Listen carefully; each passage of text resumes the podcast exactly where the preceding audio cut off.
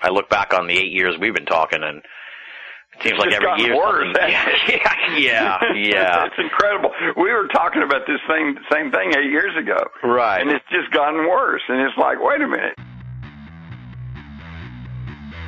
Ladies and gentlemen, the Lord of America!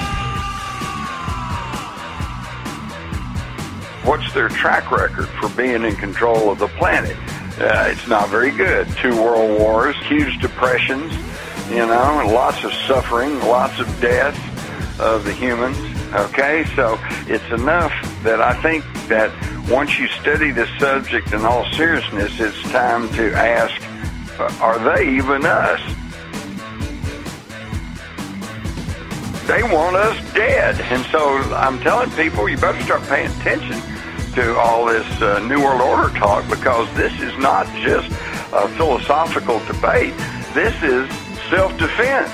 Right. You better know what these people are up to and start taking steps to protect yourself and your family.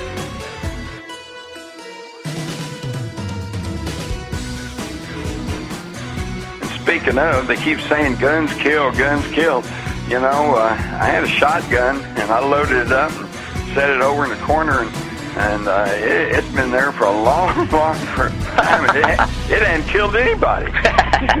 so it's just, I guess, uh, I guess it's falling down on the job. And now, ladies and gentlemen, Binnall of America Audio with your host, Tim Binnall. What is going on, my friends? This is Tim Binnall of BinnallofAmerica.com with the season premiere of BOA Audio Season 8. Welcome to what I am sure is going to be an unforgettable series of paranormal and parapolitical conversations, which you're going to be hearing here on our eighth season of programming. For those folks who are wondering what BOA Audio Season 8 will entail, stay tuned to the end of the program where I will share the details of BOA Audio Season 8 and what will make it different from any previous season of the program. But first, it's time to kick off the season as we do every year with our traditional season premiere guest, the legendary Jim Marrs, who joins us for a discussion on his new book, Our Occulted History, which asks the question, do the global elite conceal ancient aliens? Over the course of this conversation, we are going to discuss how academia and the mainstream media cover up anomalous astronomical and archaeological discoveries. We'll talk about how history's winners have consistently destroyed information about humanity's past, as well as why the powers that be kept the knowledge of North America hidden from the population for centuries.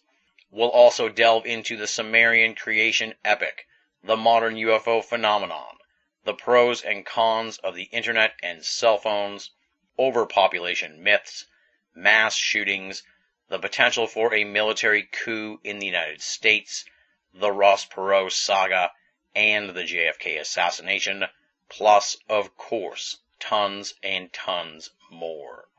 Overlooking what will likely be one of the most unique and enlightening seasons of BOA audio in our storied history, we begin the journey by returning to where it all began, with the iconic Jim Marrs.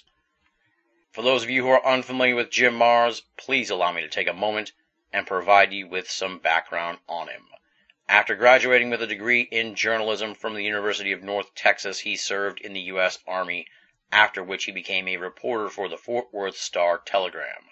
Jim worked for and owned several Texas newspapers before becoming an independent journalist slash author.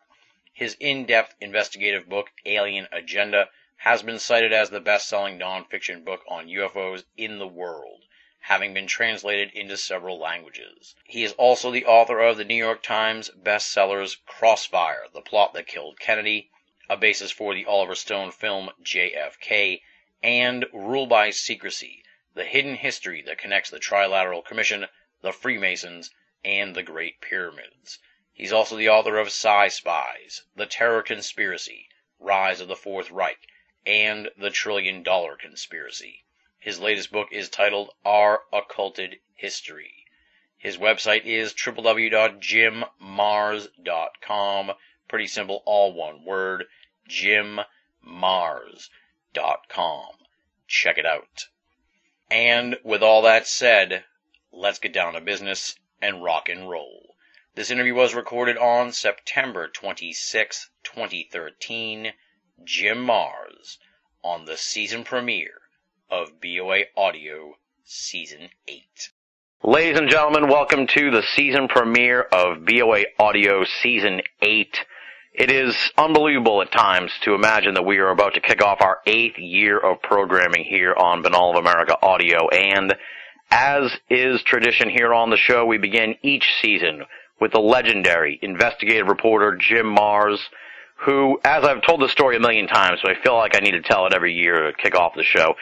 If I hadn't discovered Rule by Secrecy, you know, I never would have started this journey, and it began back in 2002. So 11 years on, it all began with my discovery of Rule by Secrecy, and I absolutely love that book. And I love all of his books. I've read them all, of course. He is the author of Crossfire, Rule by Secrecy, Alien Agenda, Psi Spies, Inside Job, Above Top Secret, Rise of the Fourth Reich, The Trillion Dollar Conspiracy, and the fiction book Sisterhood of the Rose. And here in season 8, we're going to be talking about his new book, Our Occulted History, which is absolutely fantastic, folks. I cannot put this book over enough. It really made me nostalgic almost. I felt like I was back in 2002 when I first discovered Rule by Secrecy and Alien Agenda. It feels almost like a spiritual successor to those two books. Uh, sort of bridges the gap between those two, and it is really just tremendously well researched and just sucks you in and just keeps you reading uh, throughout the entire book. So I absolutely loved it. It is our occulted history, and we're back here with Jim Marrs to talk about it on the program. Welcome back to the show, Jim. Thanks for helping us kick off our eighth year of programming here on BOA Audio. Isn't it amazing how time flies when you're having fun It really is. and learning things? Let me um, let me explain that when I use the term occulted, I use it. Uh, not this book is not about devil worship or zombies or anything that we might think of as the occult. I use the term occulted in the astronomical sense. Uh, when the moon eclipses the sun, it's called an occultation. It occults the sun. So it actually only means, occult only means hidden or mask. So, uh, we're talking about our hidden history. Uh, that's what it is. And Tim, uh, I think since you've read the book, you know that uh, it, it starts with the Big Bang Theory and then comes all the way up through ancient astronauts and all the way up. And what I've really done here uh, is, well, my starting hypothesis was, do the uh, current New World Order, the the one percent, the Illuminati, whatever you want to call them, Right. uh, that uh, obviously control the large corporations and the and the large multinational banks. Uh, do, can they be tracked all the way back through their secret societies and through bloodlines to uh, another popular topic, which is ancient astronauts? And the answer is yes, as you can see from the material that I presented in our occulted history. Absolutely, yeah. It was it was just fascinating. I was riveted. I really enjoyed the you- like you said, it's it's it's a vast book. It starts out at the beginning of the universe and takes us up until probably when you had to turn in the manuscript. So it's it's pretty right. remarkable. Um, and I was Still adding stuff in there, even as it was going to press. I can imagine because uh, there was a section at the end about uh, government spying, and you, you were almost uh, you were almost a soothsayer in that one because you you didn't have the Edward Snowden material yet, but you pretty much nailed it there too. So Yeah. Well, this has been known for a good number of years to the people who are actually paying attention and not uh, blindsided by the corporate mass media. Uh, all Edward Snowden did was simply confirm what a lot of people already knew. exactly. Um, just to sort of, uh, we'll, we'll sort of, I have I have various notes here, but I I, I almost wanted this to be kind of a companion to the book instead of uh, something where we're going to give away the book because we, we we want folks to go pick this up because it's amazing.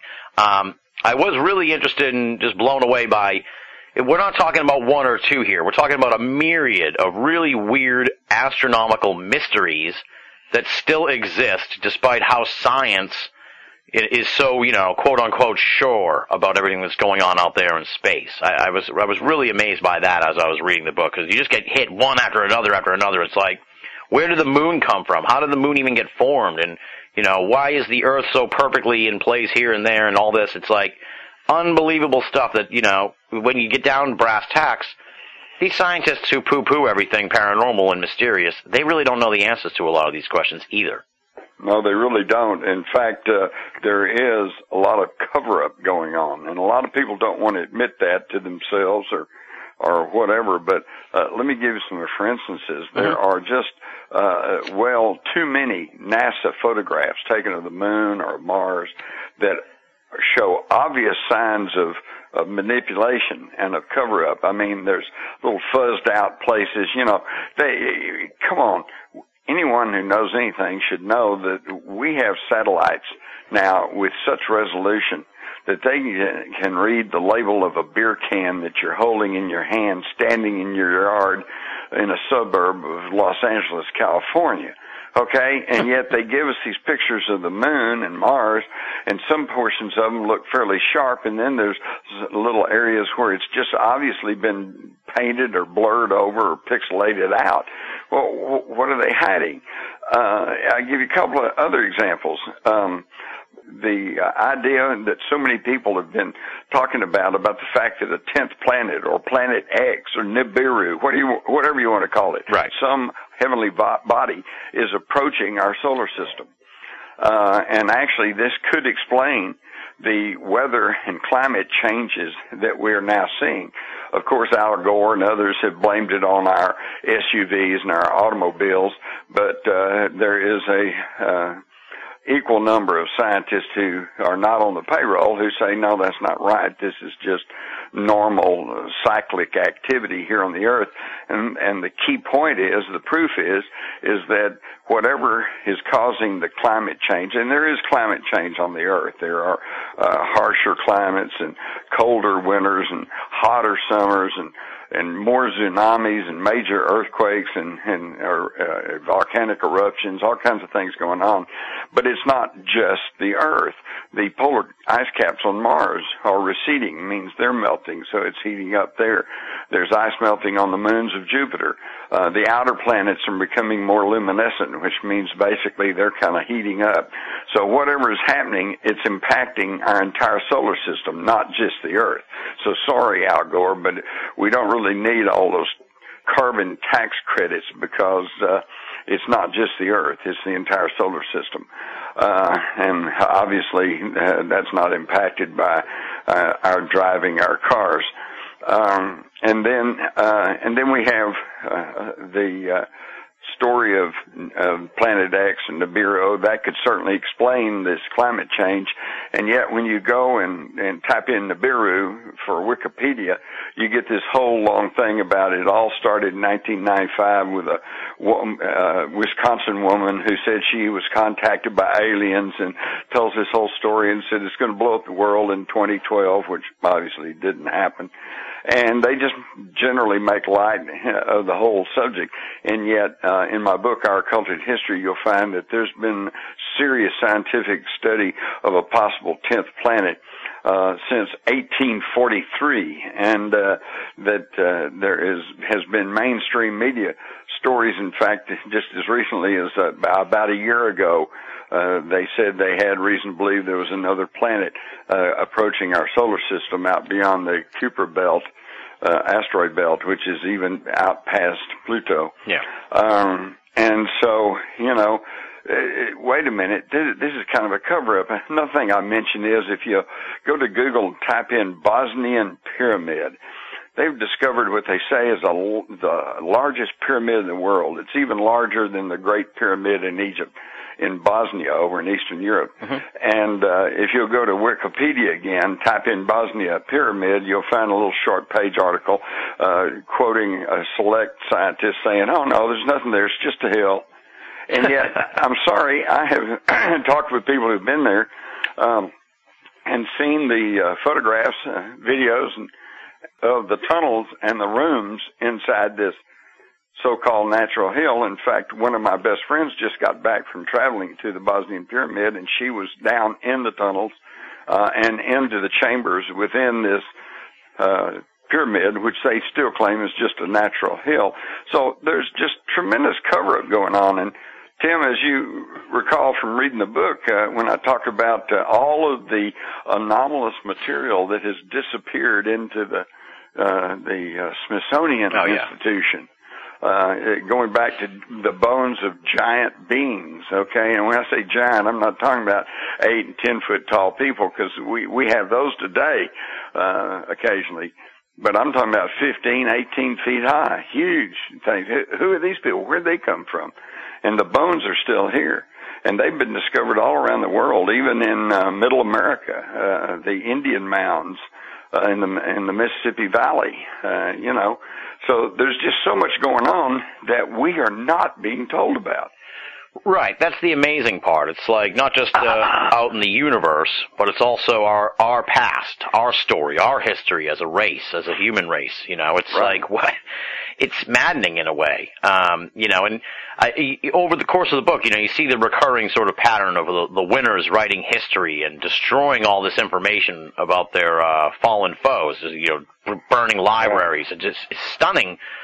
Uh, you know, Oh, I'd give anything if I-.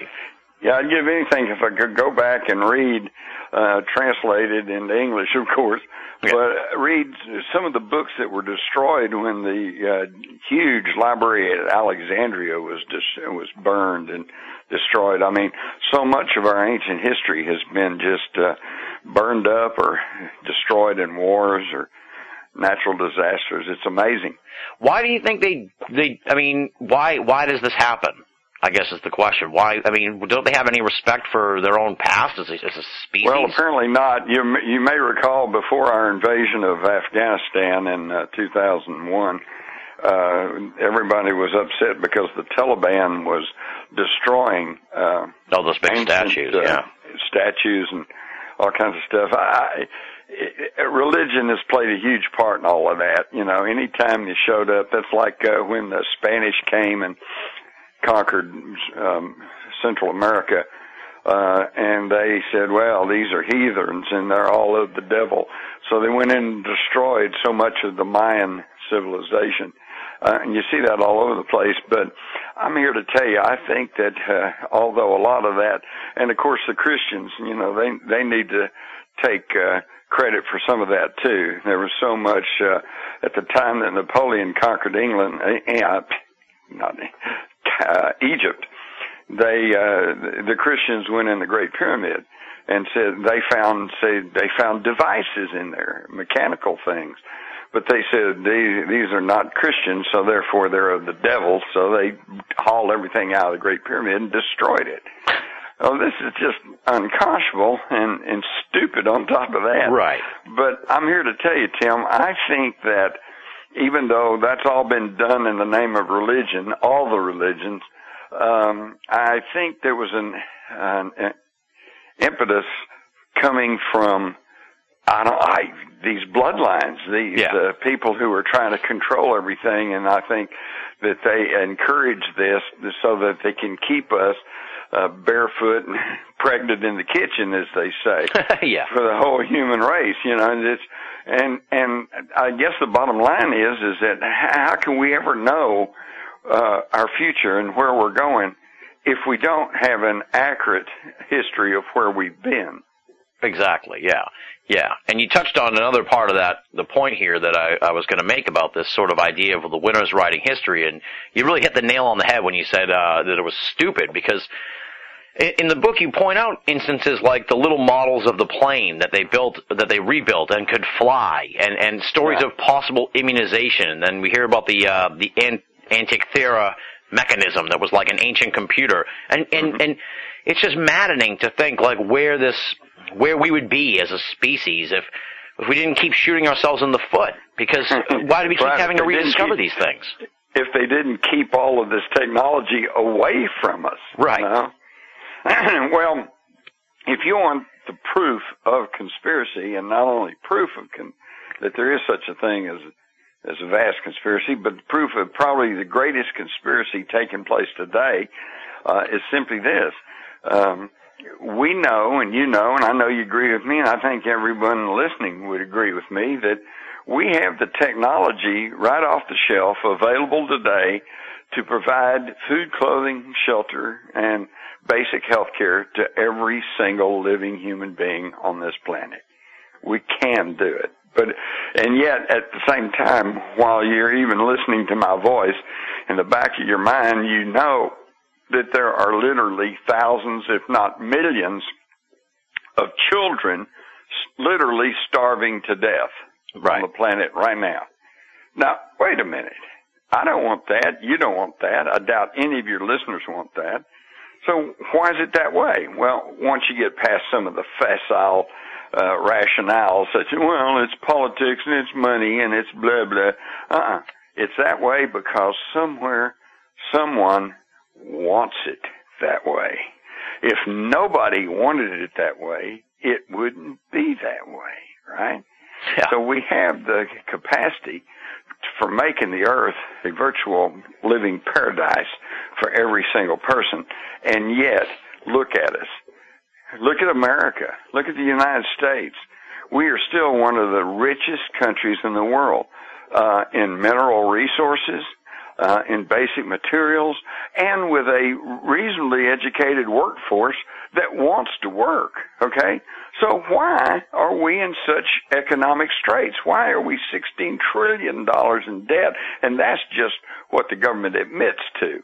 Other economists have looked at hidden charges and unreported charges and debts, and actually we're probably up to 30, 40 trillion dollars in debt, more than our entire gross national product put together for a number of years.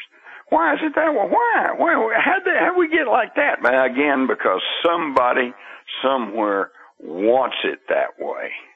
And to me, that is the proof of conspiracy. It's uh it's a sad state of affairs we're in right now, that's for sure. And uh I look back on the eight years we've been talking and it seems It's like every year worse, something- hasn't it?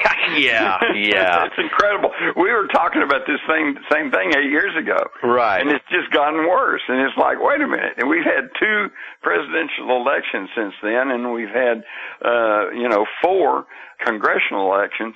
Uh, and yet, here's what I don't understand, Tim. I, I, everyone I talk to, uh, I, I don't know of anybody who is perfectly ha- happy and satisfied with the way the country's going. Okay, no, Yeah. nobody. Yeah. And uh, and yet they keep reelecting the same jerks that go back to Congress, you know, and then wonder why nothing changes.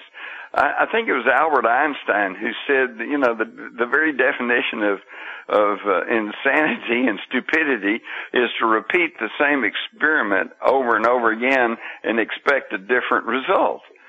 And you keep electing the same people to Congress, you're going to get the same policies that have got us in the position we're in today. Yeah. It's uh I don't get it. I just don't get it. I no, I don't get it either. And uh and it beyond just the machinations of the powers that be, it's like uh things are getting worse here on the planet. You know, it's uh, we like I said, in the eight years since we've talked, what do we we've had? Uh, I think we talked right after Katrina, and then then we had the Gulf, uh, the the oil spill in the Gulf, Right. and then Fukushima. It's like.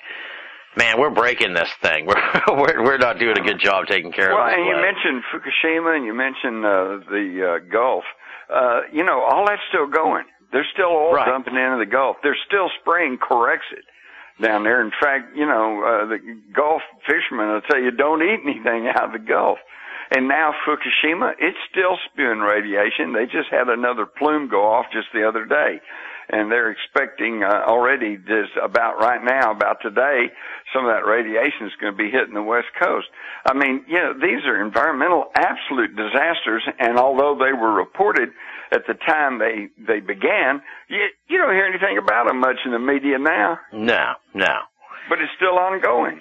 If you do, it's like the fifth story of the nightly news. They're kind of Uh-huh. like, oh yeah, there's still problems going on over there, but you know, people. Well, you just- see a yeah. you'll see an occasional story on the back pages of the newspaper, but I, I'm not even sure you get anything on the broadcast media. You know, it's just Yeah. that that's to them it's old news, and so a lot of people forget that uh, you know we're being irradiated That's what they want. They want us to not know that. Exactly. Um, now, uh, to, to sort of looking at again the occulted history of our of our species here. uh, What I was interested in, and uh, I didn't notice this in the book, so I thought maybe we could talk a little bit about this. We you talked about the Piri map, and it's it's pretty well known, I think, amongst those of us who are you know a part of the esoteric that that America was known about, that North America was known about by at least the powers that be for quite some time. Why did it take so long for them to get to America uh, and quote unquote discover it, as the history books tell us?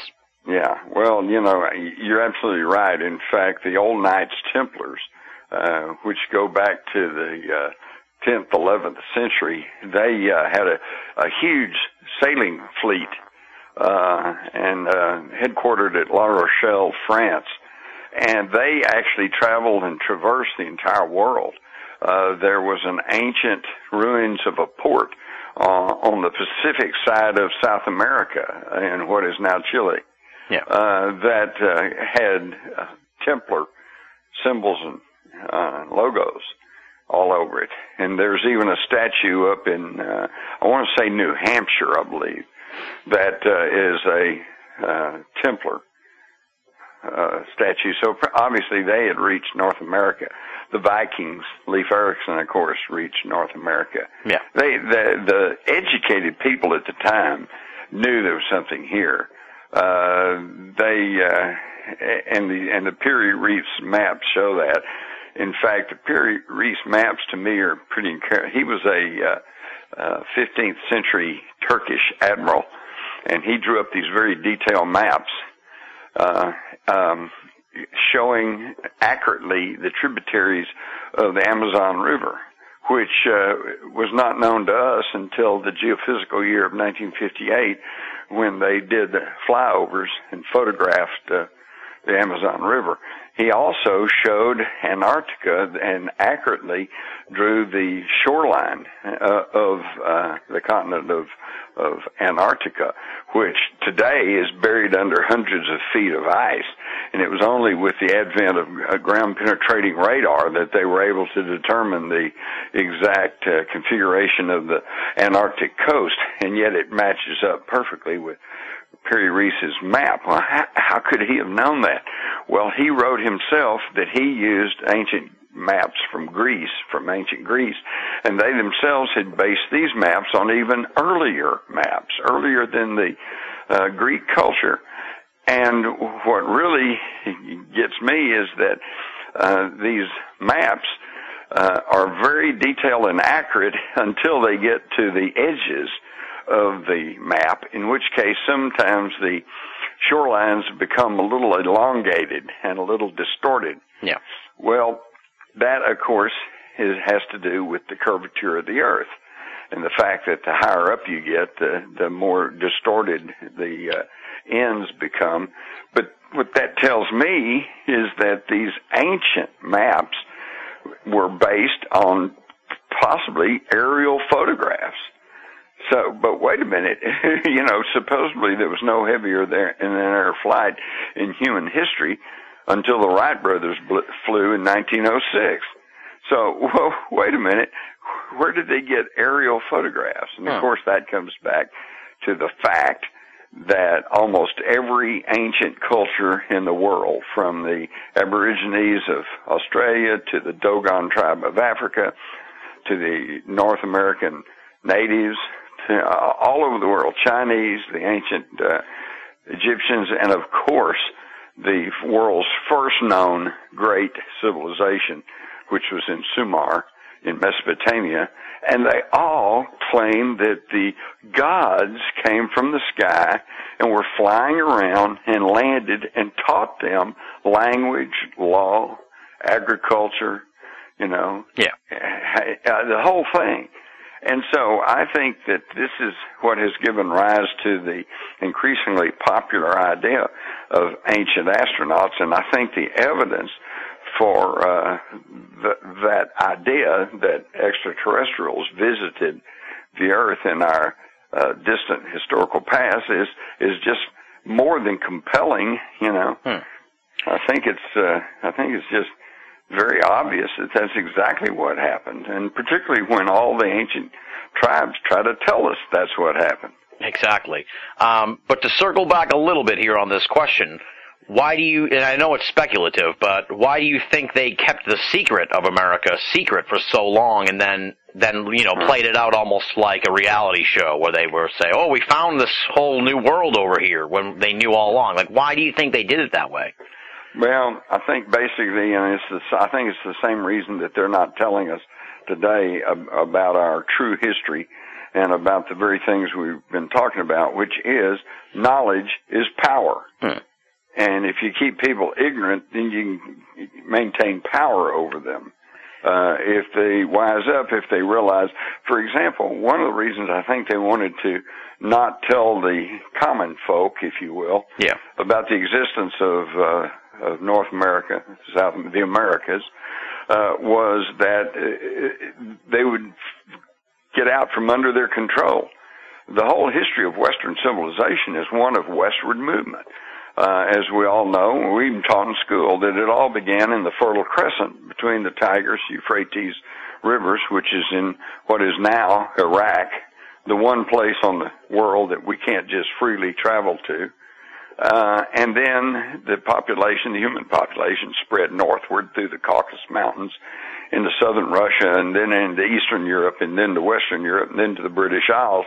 And then it also moved southward to Palestine and Egypt and then uh, Greece, Rome, uh, Western Europe, the British Isles. And then the Western nations, France and Spain and, and England, they sent the, the colonists over and they began to colonize the east coast of North America. And then, of course, in the uh, 19th century, uh, the population just kept moving west and covered up the entire North American continent. Uh, so, why, why did, did, was everybody unhappy? Why didn't they just stay home? Did nobody like where it was where they were living? Well, historians really make no big secret about it. This huge westward movement was because people were trying to escape religious and political tyranny. Hmm. So they just move. Well, you know, the the would be controllers they want to control everybody so they don't want anybody moving so for the long for hundreds of years they kept telling them the world was flat and you can't go westward or you'll fall off the edge of the world yeah. Yeah, well, it's- keeps them home and under thumb That makes sense. Yeah, absolutely. Yeah, yeah.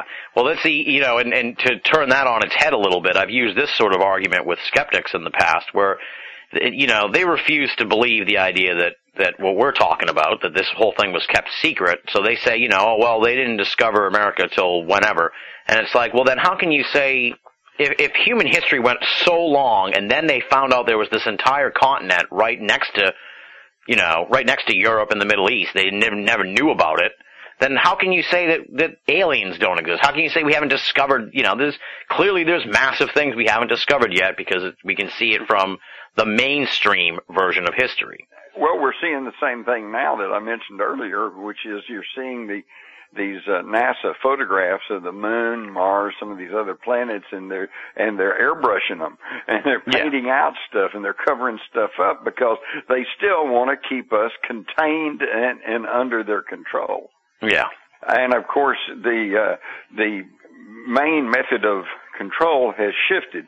In the distant past, it was always religion.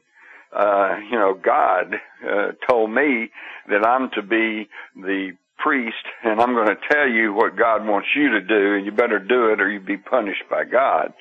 Okay, and then, but with the advent of the printing press, uh, and everyone got to read the Bible. Uh, Tim, are you aware that for several hundred years there after the invention of the printing press, it was a crime to print the Bible? No, I didn't know that. Yeah, yeah. Well, the the Universal Roman Church said uh, that's uh, that's blasphemous and that's that's a sin and that's so we're going to make that illegal. And so one of the first books that was banned and was only passed around surreptitiously, you know, was the Bible. Hey, hey buddy, hey buddy, want a Bible?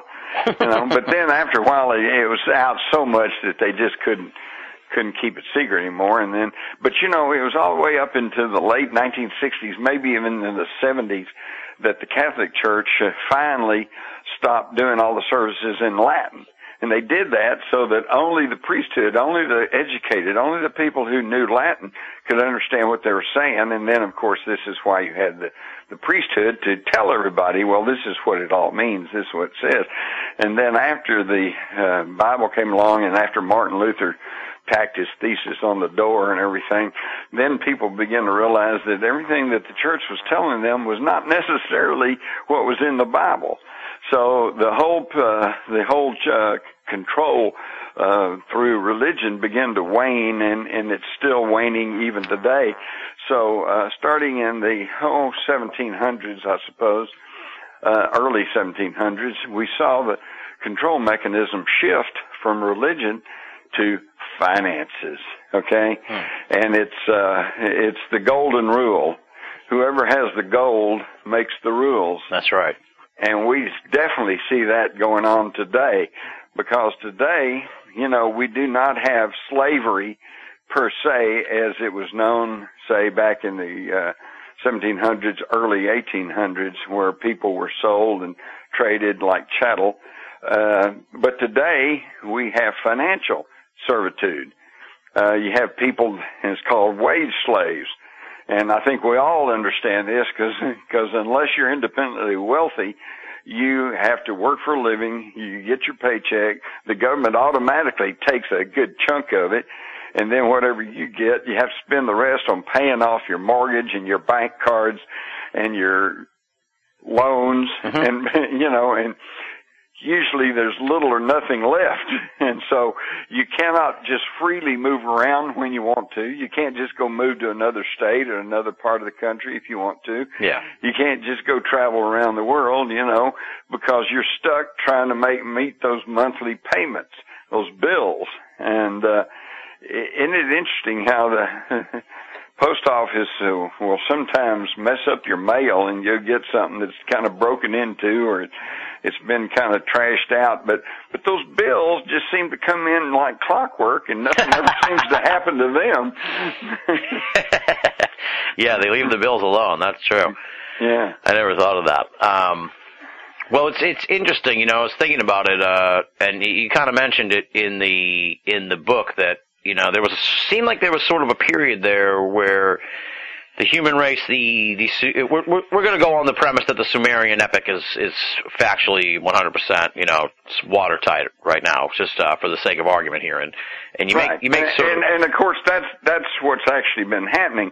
There's really not that much argument over the translation of these ancient Sumerian tablets. In fact, if you want to read the story of the Enki, Enlil, these, their Anunnaki gods and the stories, the alliteration, uh, narratives of, uh, our beginnings and on like that, we, you can find it in the Encyclopedia Britannica.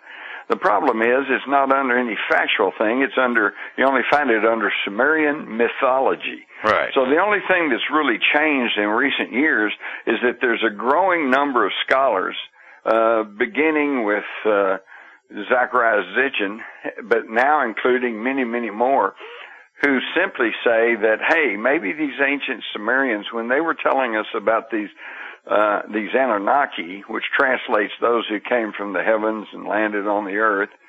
Uh, and when they tell about them colonizing and building a civilization and flying through the air and having weapons that could destroy whole cities with a single blast and all like that, maybe they weren't just making up things. Uh, mythological characters and events, maybe they were actually telling us what they knew to be true. Yeah, exactly. So jumping from there, it's it's interesting that you sort of mentioned there's kind of like a point in the in the history books here, or the history uh, that we we're sort of uh, unfolding in the course of the, the book and the conversation here that you know at some point the the Sumerians or the ETs uh, they leave, they're gone, and then the human race becomes like abandoned. It has it, it, it develops this sort of like abandonment complex, and, mm-hmm. and, it starts to resemble a cargo cult.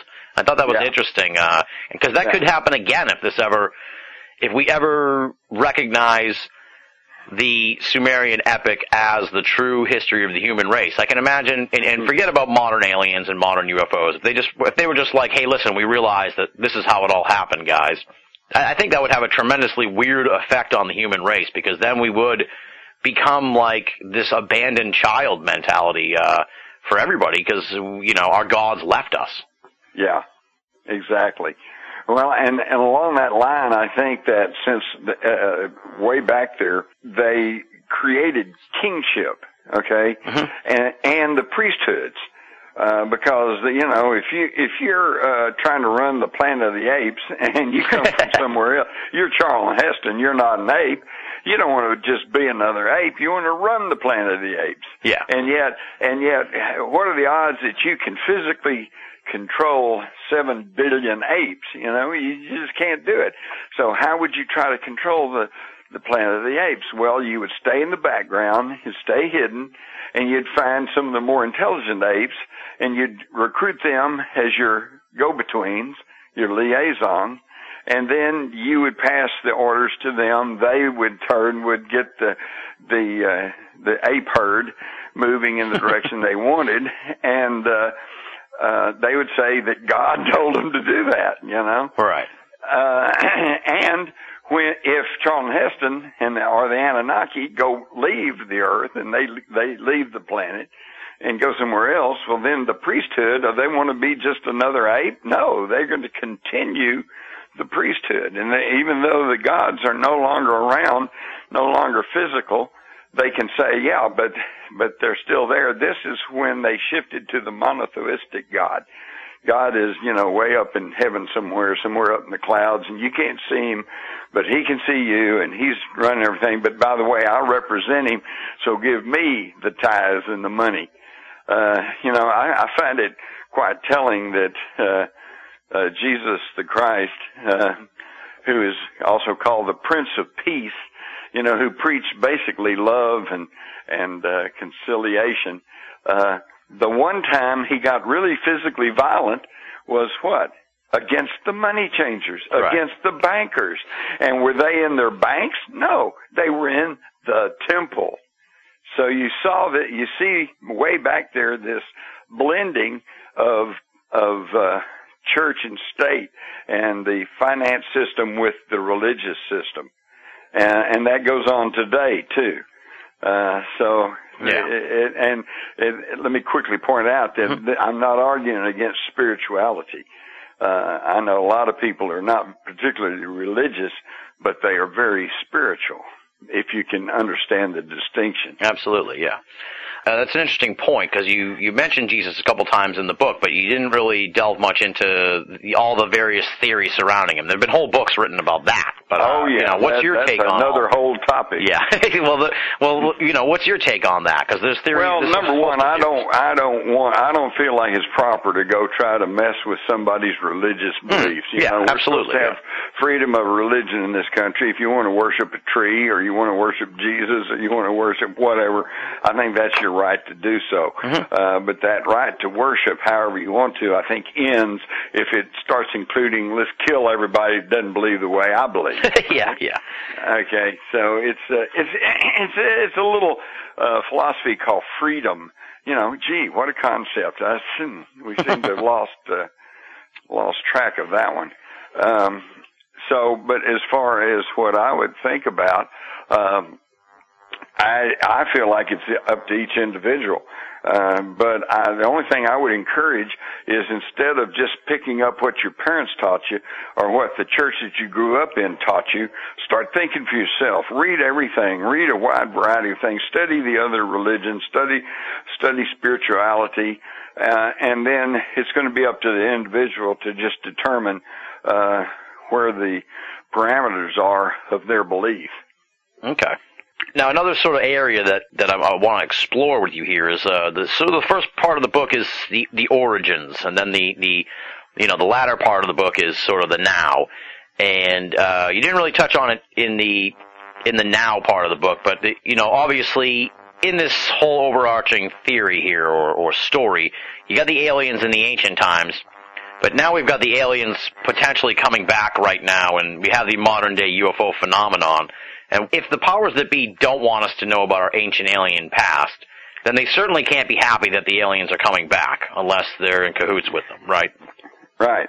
Well, first, first, if if since you were assuming for the sake of argument that these Anunnaki were real people Right. and uh, that they represented non-humans, hmm uh, then then I think the big question comes about is that well, okay, if these ancient astronauts, if these Anunnaki gods were on the Earth physically, uh, you know, um, thousands of years ago, there's only one or two possibilities.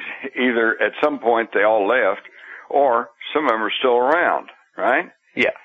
So how do we determine the answer to that? Well, I submit that it's pretty easy actually because to learn the answer, all you have to do is study uh, what is known of human history. Now, of course, uh, what we are taught in school and what most people are still uh, believing is that w- human history is just one of slow evolutionary growth, starting with cavemen and then hunter-gatherers and then, you know, communities and city states and then empires and nations.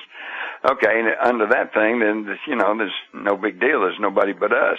But that's not really what history teaches, does it? You've got the flying dragons of the Chinese. You've got the flying boats of the Egyptians. You've got the flying shields of the Romans, and you've got accounts from the Middle Ages.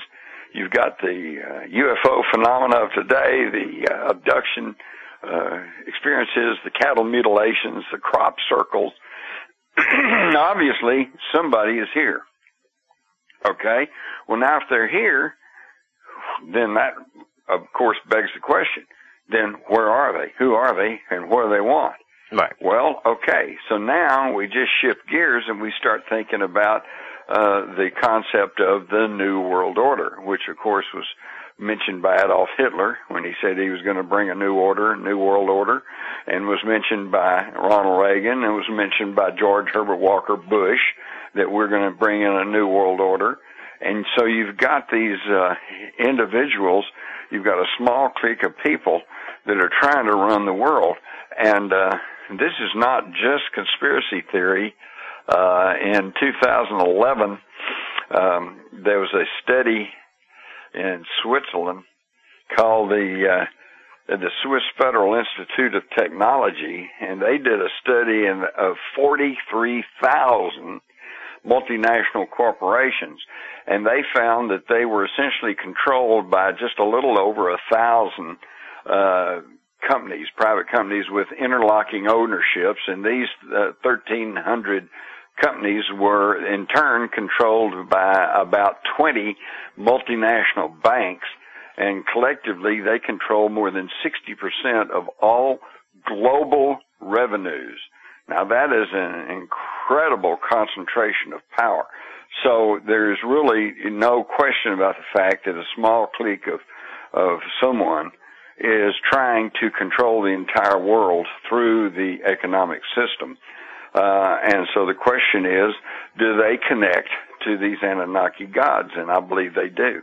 Uh, for one example, this kind of blew me away when I found that the Rothschild banking dynasty, which is has been was so powerful, beginning in the 1700s, 1800s, 1900s, and still will considerable uh, power today. Uh, they claim that they are the descendants of Nimrod, the ancient Sumerian god king. So they're very much aware of this connection, and uh, they certainly believe in it. And so it doesn't really matter whether uh, we, as individuals, want to believe in any of this or not. The point is, they do. Right. Right. And you wonder if the current UFO cover up is in turn really more of a cover up of the past, of the distant past, you know, where Exact- they don't want us putting the pieces together on all this.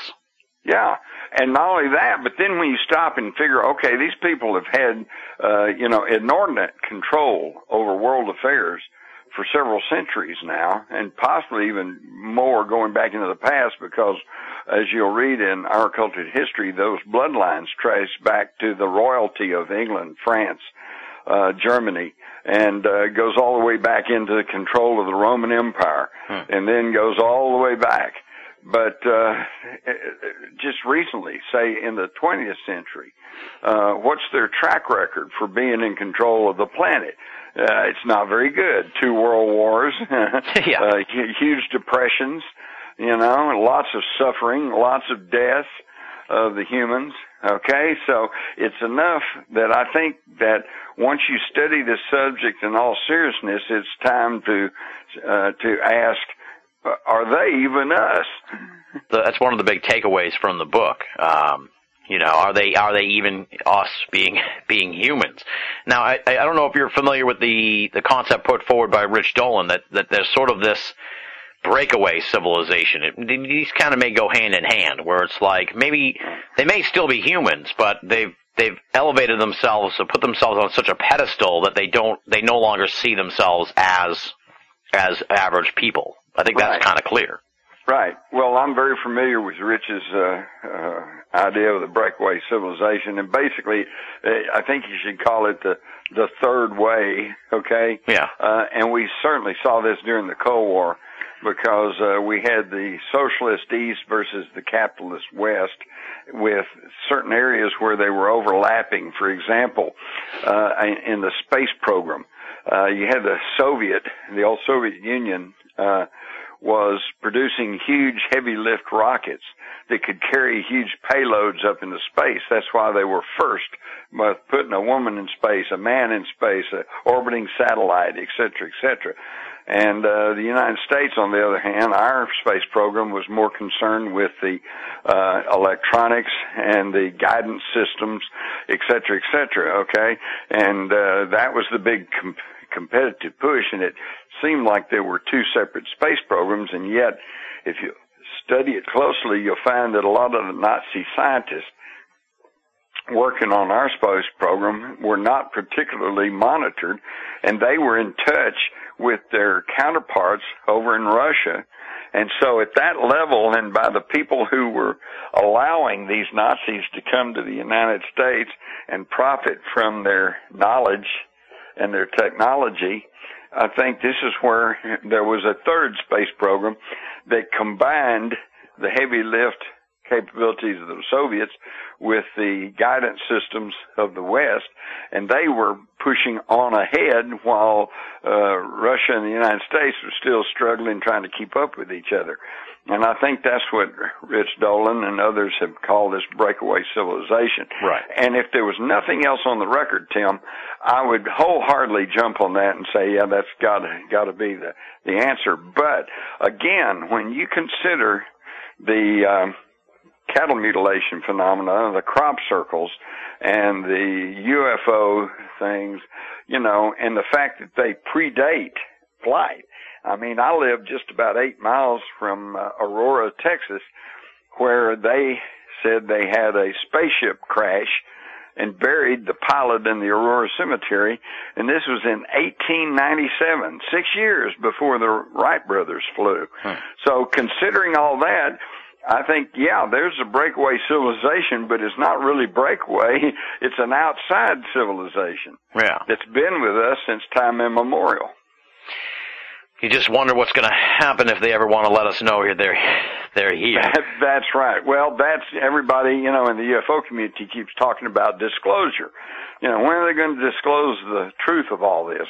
And I'm here to tell you, I don't think the government will ever Yeah. voluntarily tell us that, uh, you know, you're not going to see President Obama come on national television and say, okay, folks, we have reason to believe that, uh, that there's life outside the earth and we're in contact with them, but don't panic. Everything's cool, you know.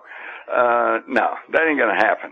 But like you said, Tim, it's going to be up to them. Uh, all they have to do is appear before some major U.S. cities or, or any cities around the world and then hang there long enough for the news crews to get out and start taking uh videotape of them and the game's up right Right. but that but that hasn't happened yet and I don't think it's going to happen, uh, although I think the time is fast approaching that we may see something like that happen because I think that these uh, other races have a uh, an understanding, if you will, uh, almost a law uh, akin to the Star Trek idea, uh, you know, of uh, of their ultimate law, the, which is you do not uh, overtly interfere with the uh, natural evolution of a species. You know, they call it the prime directive.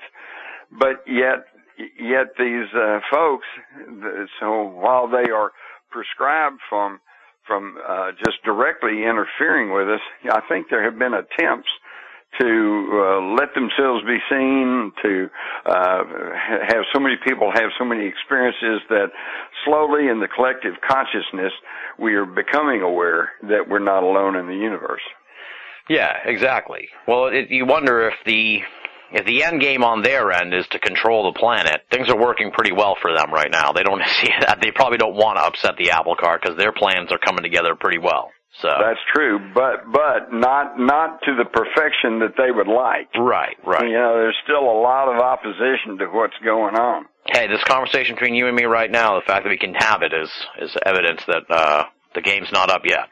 That's true, and that's why it's incumbent upon all of us to start opening our minds and our ears and our eyes and start thinking for ourselves because they definitely have control over the mass media.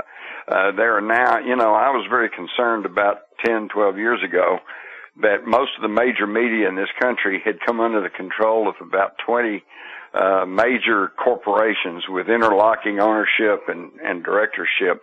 Uh, well, today it's down to five.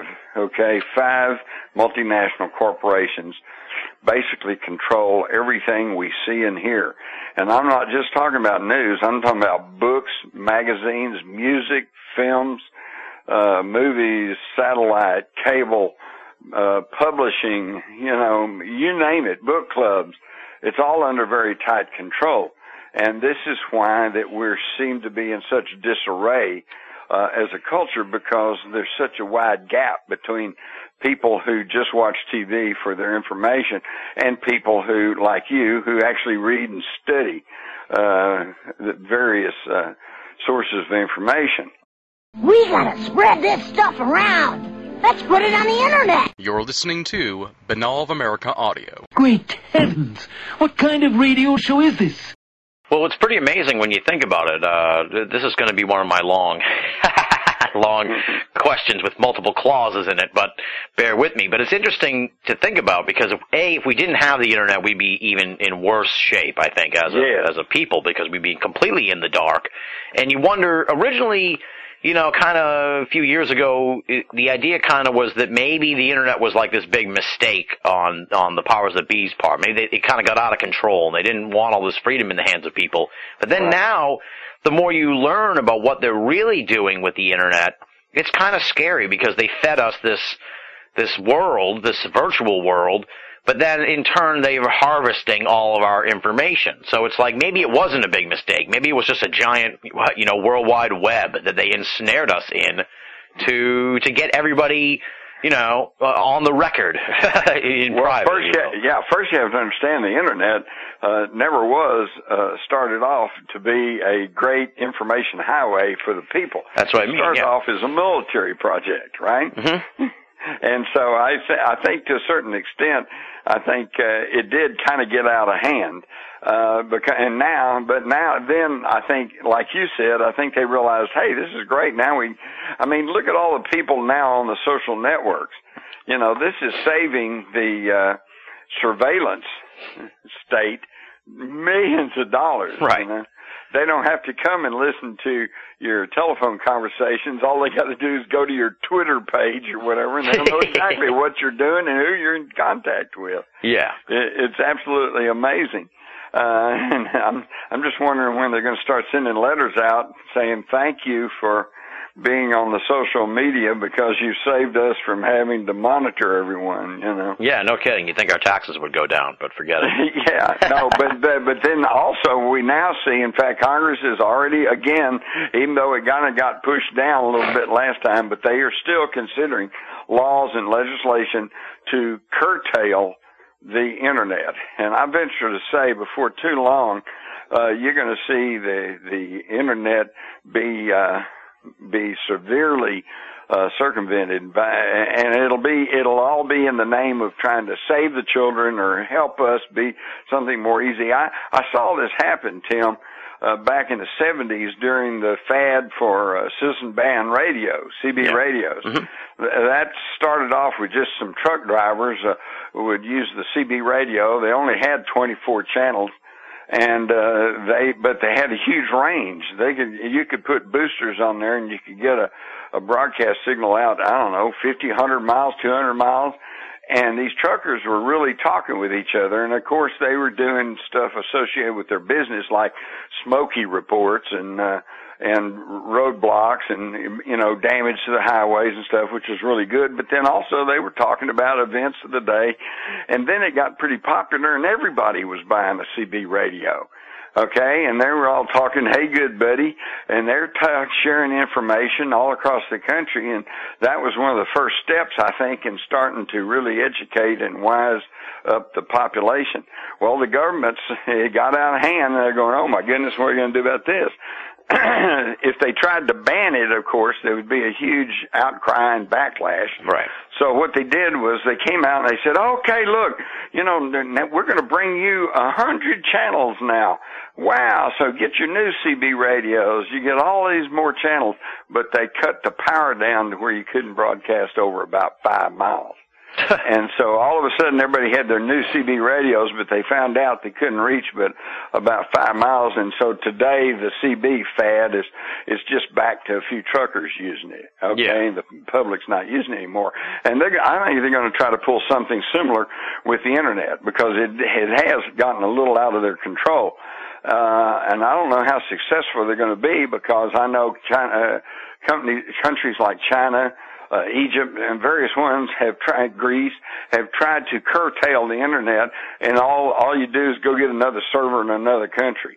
Right. Uh, and it, it's, it may be that it's not possible to put the horses back in the barn, but they're going to try. And it's going to be, it'll get to be a deal where if you, uh, if, unless you want to just, uh, have a few, uh, internet sites that you visit, uh, uh, you're going to have to pay and you have to pay for this and pay for that, and they're going to come up with some kind of tax, and they're going to come up with some kind of let's protect the children, you know, and they're going to try to curtail the use of the internet. Now, how successful they're going to be, I don't know, because I know uh, I know some, one kid who says he he gets uh, he bounces his stuff out of Russia or some other country.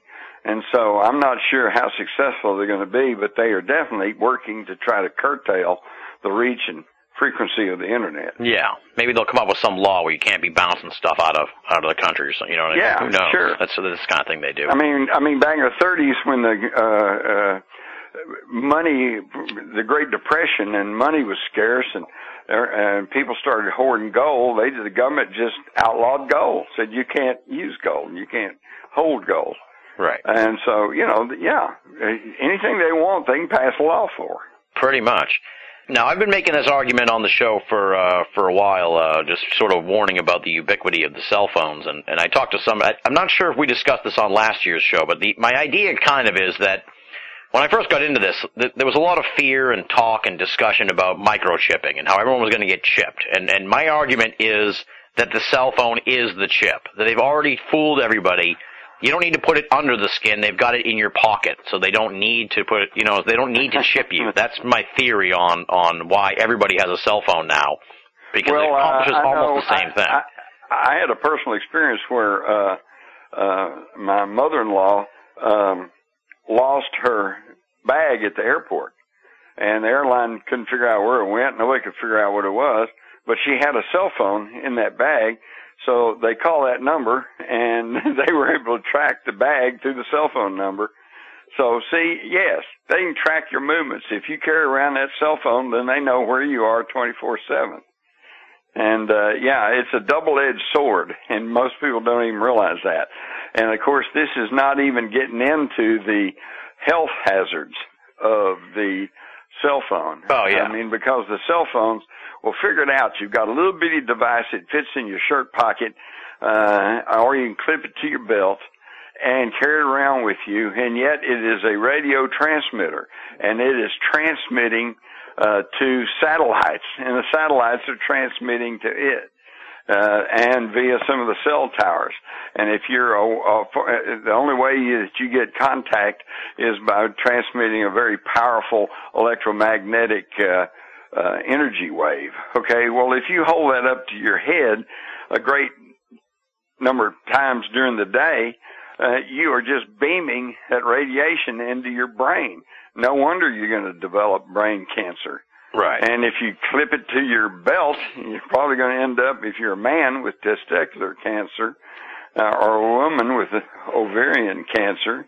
And, you know, we just, and the problem is we don't really know what the long-term effects of this are going to be, but something tells me that in about 20, 25 years, we're going to start seeing the stories like we saw in the 60s and 70s of cigarette smoking Mm-hmm. that, hey, this is really bad for you, you know? By, by then it'll be too late for a great number of people. But again, this fits in, again, with the New World Order people in these bloodlines. They, in their opinion, there's just too much human population. How many times you see all the stories they just continuing about overpopulation, overpopulation. And let me tell you something. It's simply not true. Um, and here's, here's how I can prove that. Right now, today in Hong Kong, and picture Hong Kong with all those high-rise buildings in the, just that little harbor area there. Yeah. The average living space, this is average, you got rich people with a lot more, and then you got real per, poor people with a room the size of a telephone booth, but the average living space in Hong Kong today is 1,700 square feet. Hey, that's not a bad size apartment, is it? Yeah, yeah. Yeah, I know. I lived in apartments all through college, and I don't think any of them were close to 1,700 square feet. Okay, so based on 1,700 square feet, Tim, the entire 7 billion population of the world could live comfortably enough in the state of Texas.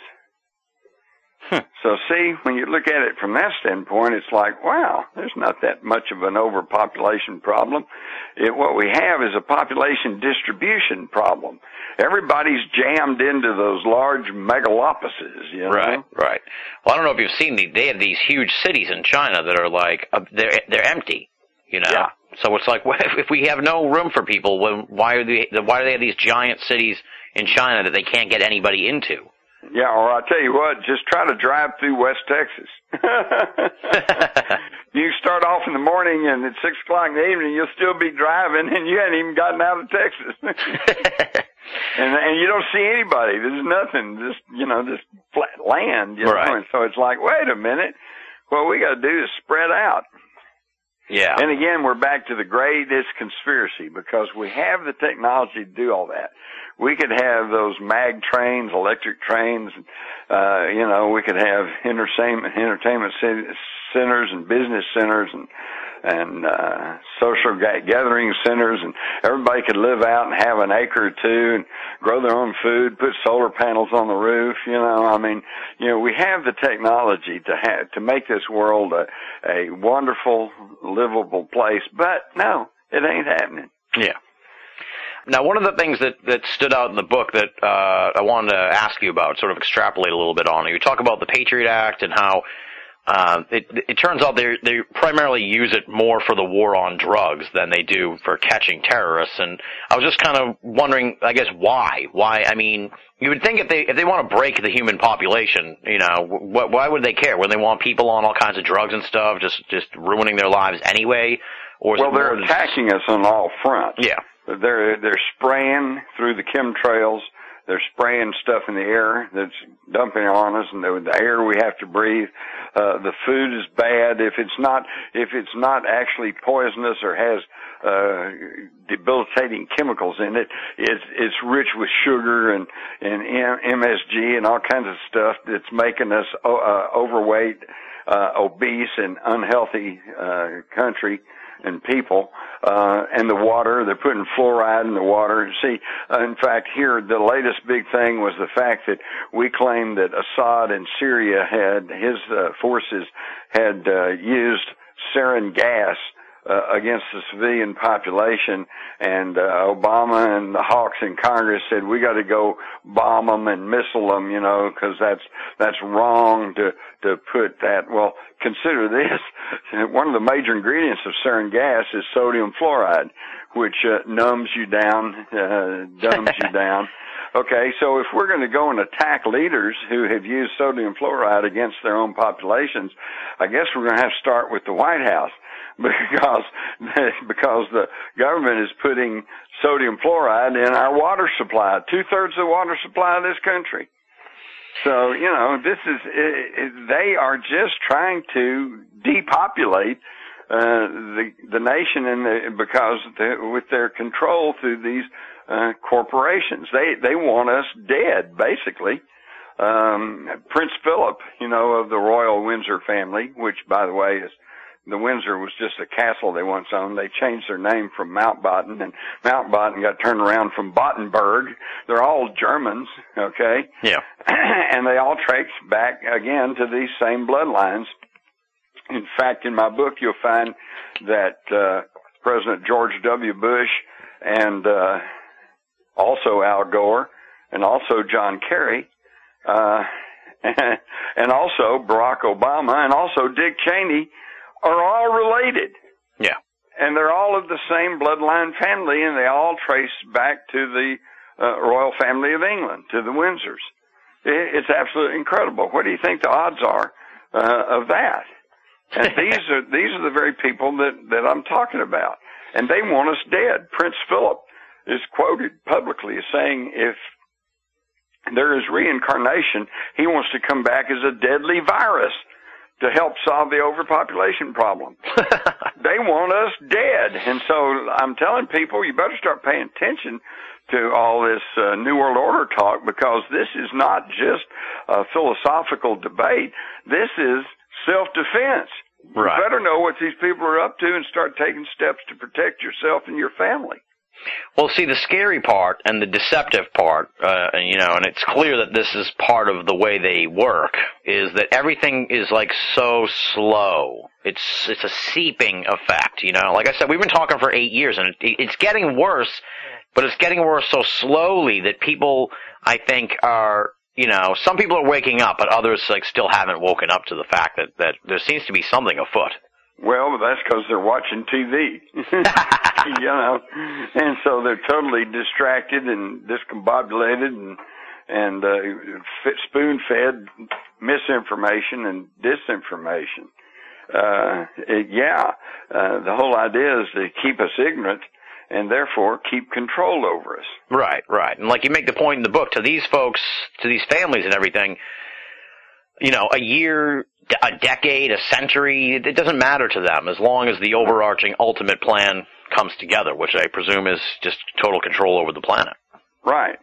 Well, if you want to know what the game plan is, I would suggest that you read a book that was published by a guy whose name was Eric Arthur Blair and uh, he was a Fabian socialist uh, in England. And although he was not of the royalty, he nevertheless was uh, well connected to the aristocracy there in England. I think he got uh, a pretty good view of what the plan was and uh, what they planned for everything. And so in 1948, he wrote a book under the name George Orwell mm-hmm. and he transposed the numbers of the date and his book was called 1984 and in there if you'll read it you'll find that um they had divided the world into three major economic blocks. And the book, it was a, uh, Asiana, East Asiana, and Oceania.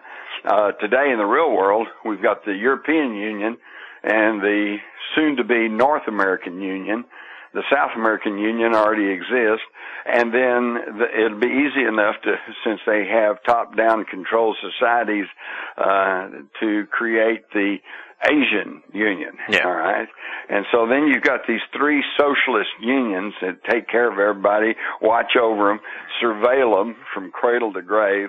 Uh, but they're always uh, in conflict with one another and soon as one conflict is resolved, say between the North American Union and Asian Union, then then we'll go against the European Union, and they'll keep that uh, conflict going to maximize control and profit. Uh, and we see that beginning to take shape today. That is the new world order they're talking about. A lot of people don't quite understand the plan and they, they keep saying they want one world government. No, they don't really want one world government because then they couldn't keep up this conflict, uh, and the tensions uh, to keep up the, the you know, like uh, armaments race and keep the keep the power uh, going. So there's the plan right there, and Yeah, it was all control detailed in 1948. Yeah. Yeah. Yeah. And by the way, if you go read 1984, uh, you'll find that uh, the protagonist, Winston Smith, his job was to, this is 1948. His job was to work for the Ministry of Truth, and he would sit at a at a desk with a view screen and a keyboard. Oops, sounds like a computer. and his job was to go back into the historical records and alter them uh, to conform to the latest party uh, official version. Uh, in other words, if if uh, Tim Binnall was suddenly uh, deemed a non-person by the government, then he would go in and find all the pictures of Tim Binnall and all the references to him and delete them and get them out of there. So that that, that just didn't happen. And this is happening today.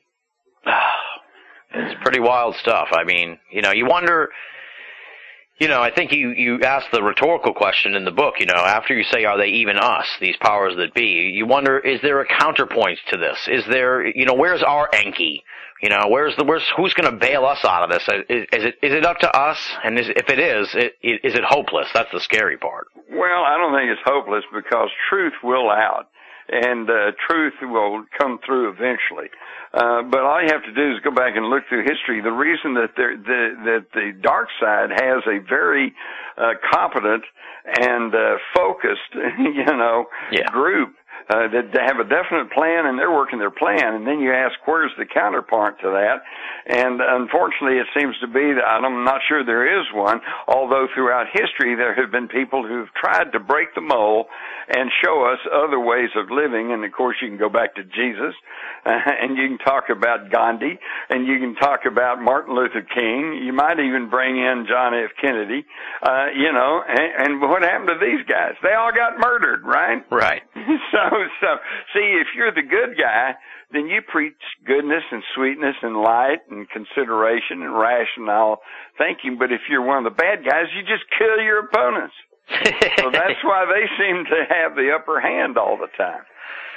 There's even a, there's even a conspiracy theory that the recent uh, shooting at the Navy Yard uh, was to uh, to uh, murder some of the uh, provost marshals, executive uh, officers there, who may have been uh, preparing to uh, arrest President Obama on charges of treason for any number of things. Uh, you know, we all know that he has not not only not fulfilled any of his promises in 2008, but that he's actually almost out Bush Bush.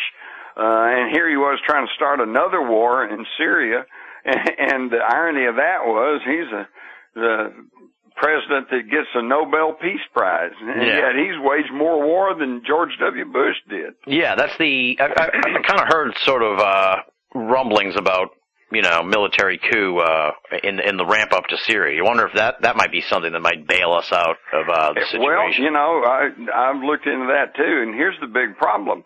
Uh, if they tried to pull something like that, well, the, their big stumbling block is they don't control the mass media. And as a result, we would be told, oh, this is an attempt by the generals to a military dictatorship and set in place, and they're trying to overturn the Constitution. You know, the exact opposite of what they would be doing. But since they don't control the mass media, that would be the story everybody heard, and they would probably not be able to get the majority of the American citizens. So that's what precludes them from taking steps and trying to arrest uh, some of these Right. Washington leaders. You know, now if we could ever get a free press going again, uh, assuming it's ever been free, but in a way it has been. When I started in the news business in the 60s, uh, most of the local newspapers, TV stations, radio stations were owned by local people. And although there were there were problems there, sometimes they'd be a little bit too much Chamber of Commerce, you know, yay for our side, yay for our team. But I found out there's worse stuff than that. Okay, and that is when they all get taken over by these large multinational corporations that are run by people who don't even give a damn about what happens to the United States. In fact, we're kind of an irritant in their side because, uh, you know, we have in this country a tradition of freedom and democracy, and we have a, a constitution and Bill of Rights that guarantees us the legal basis for our individual freedom and liberty. And worse than that, we all have guns. Okay? so they got a real problem with us and that's why they are pulling out all the stops in an effort to, to paint guns as something terrible and, and uh, that we have to take them all away and then we'll have a safer, nicer world. Uh, yeah, for them, okay? Right. Take over. No, I, I think the fact that we've got so many guns in the hands of the uh, civilians here in this country is the only reason that we're not under a total clamp down dictatorship right now. But it's certainly moving in that direction. And speaking of, they keep saying guns kill, guns kill. You know, uh, I had a shotgun and I loaded it up and set it over in the corner and and uh, it, it's been there for a long, long time. And it it hadn't killed anybody, so it's just I guess uh, I guess it's falling down on the job. Well, it's I had this in the notes. This rash of mass shootings. It's really scary. Uh, you know, you just wonder what is going on with the world. I think well, people what's going are, on with hey, what's going on with the mass shootings is not the guns. Everybody's got a gun, Right. And we, I, hey, I grew up here in Texas. You know, everybody had a gun. And we even brought guns to school, you know, they'd have them in the racks of the pickup truck, you know. Yeah. But but nobody shot anybody. The thing, the reason for these mass shootings are the drugs, the psychoactive, psychotropic drugs. Yeah. Everybody, the guy in the Navy Yard, the the uh, two guys at Columbine, you name it, you, you name it, they're all on these drugs. And these drugs, they'll tell you right off that they promote homicidal and suicidal tendencies. Well, you know, if you get somebody who might be kind of borderline anyway, and then you give him these drugs, and then maybe you even beam some of these uh, electromagnetic frequencies at them, you, man, you can drop them over the edge, and they'll they'll just go out and start doing anything. Yeah. It- This is what we need to concentrate on, but you rarely ever hear about any of this in the mass media because they count on the pharmaceutical corporations for a, a huge chunk of their advertising revenue. yeah. Yeah. Yeah. You turn on the nightly news and every other commercial's a It's Viagra either a commercial. pickup truck or a drug. yeah, exactly, exactly. Well, that that kind of ties into the question earlier about why they use the Patriot Act uh, for the war on drugs. They they want people on drugs. They just want them on their drugs. Exactly. They, you know, that's why they continue to outlaw marijuana, although it's been proven time and time and time again. Number one, nobody has ever died from an overdose of marijuana. Okay, Right. nobody. And number two, there's more and more scientific evidence that medical marijuana has actually proved beneficial to so many people, and yet it's still classified as a cla- as a class A narcotic, you know, by the federal government. Uh, but but here's the irony of that. Do you know that the uh, federal government uh, has a patent on medical marijuana? No, I didn't know that. Yeah. Yeah. so I think they're just waiting until they can get a lock on it and then they'll legalize it. But see, the problem is they don't, I'm not sure they'll ever fully legalize it because once they legalize it, then you, you, you know, you, you're not going to have to go buy, buy it from the government like you do, uh, uh, other things, pres- get a prescription or whatever, because if they ever legalize it, you can just grow it in your own yard. Right. And so it'll all, it'll take all the profit out of the drug thing and, and it'll all drop off. And of course, the only argument I hear is that, oh man, if they legalize it, everybody will turn into potheads. Well, you know what, Tim, that's the same argument they used uh, by the people opposed to ending alcohol prohibition. They said, well, if you end prohibition, everybody's going to turn into a drunk. Well, it didn't happen, Right. okay? Because once you could get alcohol uh, legally, then alcoholism actually dropped. Right, right, right. Plus the mystique of it all is gone in Yeah, some there's no minds. There's no big money in it. Organized crime goes and does something else. You know, it, it makes eminently good sense. But then, of course, when has common sense got anything to do with the laws they keep passing? exactly. Yeah, yeah. Um, well, it's it's you know, I mean, we you, you wonder uh, beyond the, the the drugging of these people. It it, it does seem like uh, there's just a tension going on right now. People are just tense. It's the economy. It's this. It's the it's the weight of the world right now, and it's scary. You feel like things are coming to a head, and you wonder what Yeah. what that is. well, I definitely feel like things are coming to a head because all you have to do is look at the preparations that the government's making. On the one hand, they say, "Oh, everything's fine, folks. You know, just keep voting. Uh, you know, keep buying stock. you know." And yet, on the other hand, they're building these uh, deep underground uh, bunkers. They're stockpiling uh, weapons. They're stockpiling ammunition.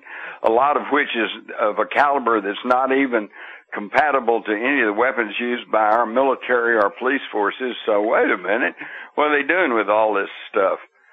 yeah, yeah. You, And, wonder, uh, you wonder if they know something's coming that we don't. They know something. And and and you know, and circle back around again to the very beginning of our occulted history. It's like I think the evidence is there, as you've amply demonstrated in the book, that that the human race seems to rise and fall and rise and fall, and you're wondering if we're at the at the crescendo here of of one last rise before Right. we reach Well, the and of course, then they they've finished up the the seed vault up in uh, Spitsbergen, uh, Norway, uh, which was a joint operation of the Norwegian government and Monsanto and Bill Gates Foundation and the Rockefeller Foundation. Yeah. And what they've done there is they have put into the side of this granite mountain this huge seed vault uh, that uh, is holding all of the world's uh, seeds, you know, but these are um, these are not the Terminator seeds that Monsanto is trying to sell all around the world. They're what called heritage seeds. They are the seeds of plants and food crops that will actually germinate and keep producing food for the next season and the next Right. season. You know, so I think that tells you something right there. I think they know something's coming and they want to be prepared for it. Yeah, it makes you wonder if, like, you know, going back to that rise and fall thing, if, like, this time around, they know about the rises and the falls, and they said, we're going to survive this one. We're going to make it through this one. We'll go underground, whatever their plan is. We'll go off planet, you know, and survive the, the Planet X, uh, Well- event or whatever. But it seems like that's their whole thing, like, sur- making sure they survive at all costs. Exactly. I think it even goes beyond that. I, I think they want to do more than just survive. They want to be able to come out from under their shelters and then take control. Oh, absolutely, yeah, yeah. well, that that's uh, on that scary note. What's no, let's end it on an upper note. Okay. Look, there's more of us than there are of them, and if we'll just wise up and take back our power as as powerful uh, energy beings that we are, then you know we could turn this around. We I, and we don't have to have a big bloody revolution. All we got to do is just say no. right? Okay, you know, when they say, well, we want all your taxes, say no. Well, we're going to go to war. No.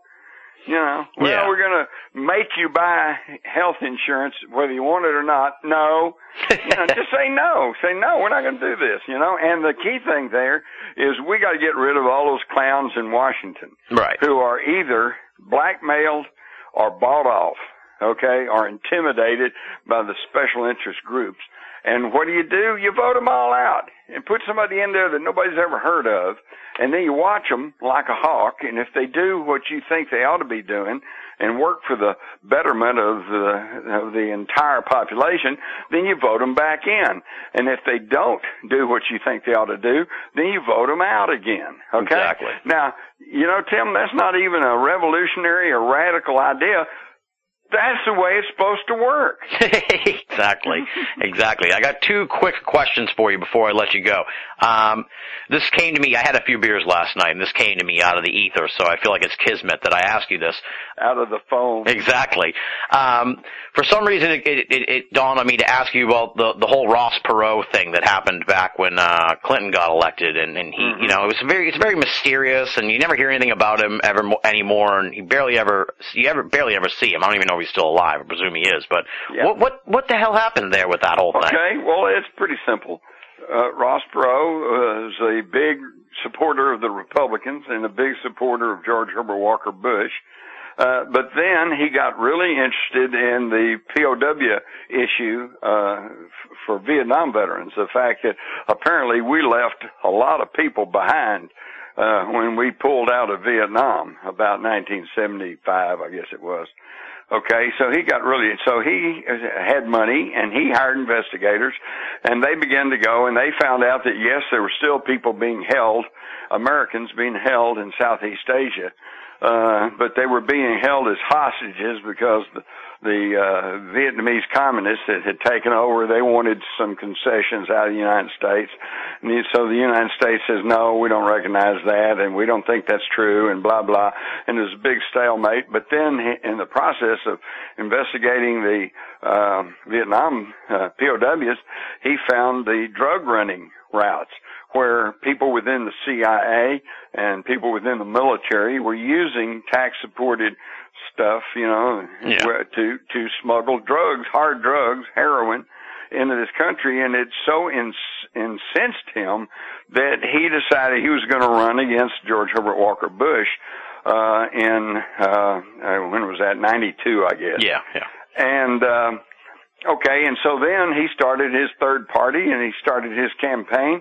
He spoke the truth. He told about that that uh, you know the the uh, hollow sound we were going to hear uh, from the World Trade Organization. He began to figure out that this little ruling elite, or would-be ruling elite, uh, that was behind these secret societies like the Council on Foreign Relations, the Trilateral Commission, and then behind the World Trade Organization was trying to worm their way into control over the United States. And he began, uh, you know, talking truthfully, and people responded, and there was a huge groundswell of support for Ross Perot. And then, just as his his third party campaign was gaining a lot of momentum, he dropped out. Right. Now, why did he drop out? Well, he didn't make that a secret. He said, he said because out of the concern for the safety of his family. Now, now wait a minute. Let's think about this a minute. Here he was a presidential candidate, a contender. Supposedly he was eligible for protection from the CIA, the FBI, the Secret Service, the U.S. military, police forces in this country. Plus, he was super who- rich. yeah, so who is he afraid of? And I submit to you, them. Yeah. That's who he's afraid of because they killed Kennedy and got away with it. They killed Martin Luther King and, and Robert Kennedy and they got away with it. They were in charge and so I'm sure they passed the word, you know, you, you bow out or we'll not only kill you, we'll kill your family and your family dog. Jeez. So he, he just drops out. yeah. But see, but see, nobody. The one of the the only rules of the game today is you can't give away the game, yeah. and that's because, of course, if he'd stood up and said that what I just said, everybody go. Uh, the media would brand him as an absolute insane lunatic. You know, Right. this guy's a nut. And unfortunately, too many people would go along with it because they don't know what's actually going on. Exactly. And the final uh, quick question for you, and I, uh, you know, just uh, you know, I, I'm I'm kind of proud to hear uh, on the 50th anniversary almost of the JFK assassination, we didn't spend the whole conversation on that. But I guess what's your overall thoughts here on the? I'm sure you're going to be a very busy man come November. Uh, Oh yeah. so I mean, what are your of, thoughts let on me this? get in an unabashed plug here. My book, Crossfire: The Plot to Kill Kennedy, uh, is just about to to come out in a new, upgraded, expanded, and uh, updated uh, version. It's still Awesome. going to be Crossfire: The Plot to Kill Kennedy, and it should be out uh, possibly in early November. Excellent. And uh, so be sure and look for that. It's got a tremendous new index in it, and it's got a lot of new information. Okay, Kennedy assassination is real simple. Uh, you can either believe government pronouncements backed by a little or even contradictory information that says Os- Lee Harvey Oswald did it all by himself. Or you can begin to follow the official government line uh, from the House Select Committee on Assassinations uh, uh, in the 19, early 1980s that said, well, there was at least one shot being fired from the grassy knoll, so it was probably a conspiracy. Right. Okay, so if you accepted it was a conspiracy, which most people have according to the national polls, then you have to ask yourself, why is it 50 years later that it is not only not acknowledged by the government or the mass media that there was a conspiracy, but that they're still trying to cover that fact up? Okay, well, that's because in November of 1963 there was a coup d'etat in this country. And I can tell you that it was handled at the uppermost levels of the power of the federal government of the United States. And this because, and the two men who I will name as guilty in the assassination of President John F. Kennedy are his successor, Lyndon Baines Johnson, and his next door neighbor and old buddy, FBI Director J. Edgar Hoover. Yeah. Now, can I prove that those two men orchestrated or ordered the Kennedy assassination? No, I cannot. But what I can prove beyond any reasonable shadow of a doubt is that those two men took steps that included destruction of evidence, fabrication of evidence, suppression of evidence, alteration of evidence, and intimidation of witnesses. Now these, under our legal system, that makes them accessories after the fact. And in Texas, we've executed people for a murder that the facts show they never pulled the trigger. But they knew about it, they were present, or they helped cover it up, and it made them accessories after the facts. And under our system of law, that makes them as guilty as the person who pulled the trigger. Yeah. So Hoover and Johnson are guilty and for covering up the truth of the Kennedy assassination, and that's what turned what at the time was merely another Texas homicide because there were no federal laws about assassinating the president into a true coup d'etat, a change of government through a violent act. Well, I, I, I'm concerned that, uh, you know, in about six weeks on the anniversary, it's going to be a maddening period of time, uh, because I'm afraid we're not, we're going to be fed the same old BS that we've been fed all these years. Oh yeah, oh, you're going to be inundated, Yeah. and it's all going to come from CBS, NBC, CNN, National Public Radio, all of the major mass media uh, media outlets, uh, and that's because of this control by these five corporations. Right. Do you expect any revelations at all, or probably not? I don't see any ground shaking revelations. I Okay. think that there are there already is, and I think there will be more and more information coming out uh, to uh, substantiate what I just said. Absolutely, yeah, yeah. You know, and of course the thing is there are already a spate of books uh, and articles coming out. Uh, some of which are trying to impress the the old discredited lone assassin theory, uh, but then there's also others now coming out that are fun, that are just uh, rehashing the uh, evidence to show that something else happened. Uh, for example, in my new uh, Crossfire, you're going to find that even the famous Zapruder film, which uh, of course was bought up by Time Life Corporation and was kept from the American public for 15 years after the assassination. Okay, and uh, and yet, but since that became available, and it clearly shows Kennedy being knocked to the left rear by a shot, that indicates a shot from the right front. And Yeah. of course, Oswald supposedly was, you know, six floors above him to the rear. Um, but now that's even called into question because now we have evidence showing that the Zapruder film was in the hands of the uh, CIA's uh, very sophisticated, ahead of its time photographic centers in New York before it was handed over to Time Life. And I've got 11 Hollywood film and video experts who are now on the record uh, saying that the Zapruder film shows obvious fakery. So Wow. you can't even trust the Zapruder film Wow. as a valid piece of evidence. There's a revelation for you, folks, and that's Yeah. going to be in the new Crossfire book that's coming out around November, right? Yes. What else do you have on tap? This is the what's next for you, and then I'll let you get going. Uh, you know, aside from the Crossfire, uh, reissue Well, right and now, yeah, I'm just trying to get past the 50th anniversary. I've got some, uh, I've got some ideas for some future books, and but uh, it's a little premature to Okay. be talking about them. There you go. That's fine. How about speaking engagements? Any events you want to mention? I'm sure Well, uh, I'm going to be, yeah, I'm going to be out. at the Lancer conference in Dallas on, on November the 22nd. Um, let me think. And, you uh, know, is there a, a hub we can send folks to to find out jimmarrs.com? Well, you can go to my website, which oddly enough is jimmarrs.com. That's Marrs with two R's. okay, so folks, stay tuned there for more information on where you can catch Jim live. Yeah, lots of stuff there. I'm getting ready to post an article about the arms, the under under the table arms deals that are going on, and this ties together some recent events: the the deaths of our ambassador in Benghazi, the fast and furious gun running of the DEA, uh, and uh, the arming of the Syrian rebels. Uh, a lot of the a lot of the major scandals of the last year or so um, gets tied together, and I will be posting that pretty quick. Awesome, awesome. Sounds All right. good. Well, on that note, Jim, I can't thank you enough for coming on the show and helping us kick off season eight. It's been an amazing seven years so far, and I'm looking forward to uh, another great year of interviews. And I always enjoy starting it with you because I hold you in such high regard. Uh, thank you, man. If not for you, none of this would have happened. So I oh can't wow! thank you enough. Don't throw that responsibility back on me. but Tim, I appreciate it, and best of luck to you in your eighth season. Thank you very much, sir. Have a great night. Adios. That does it for the season premiere of BOA Audio Season 8. Big, big thanks to Jim Marrs for once again joining us to kick off another season of BOA Audio.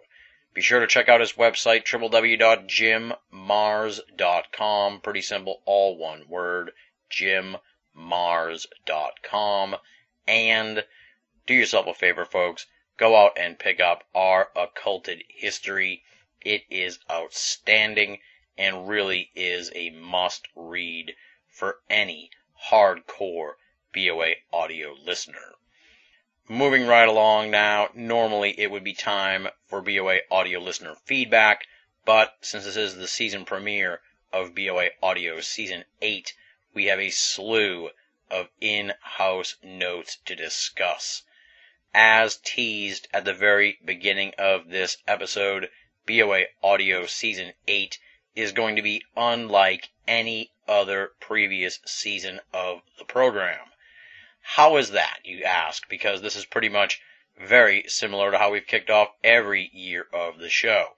Well, presumably, unless this is the first time you've ever heard BOA audio or simply stopped listening when we closed the book on BOA audio season 7 back at the beginning of August, you know that we have been producing an all new version of BOA audio simply known as BOA Live. And quite frankly, folks, it's been an awesome ride. But I know that there are certain limitations to the live format.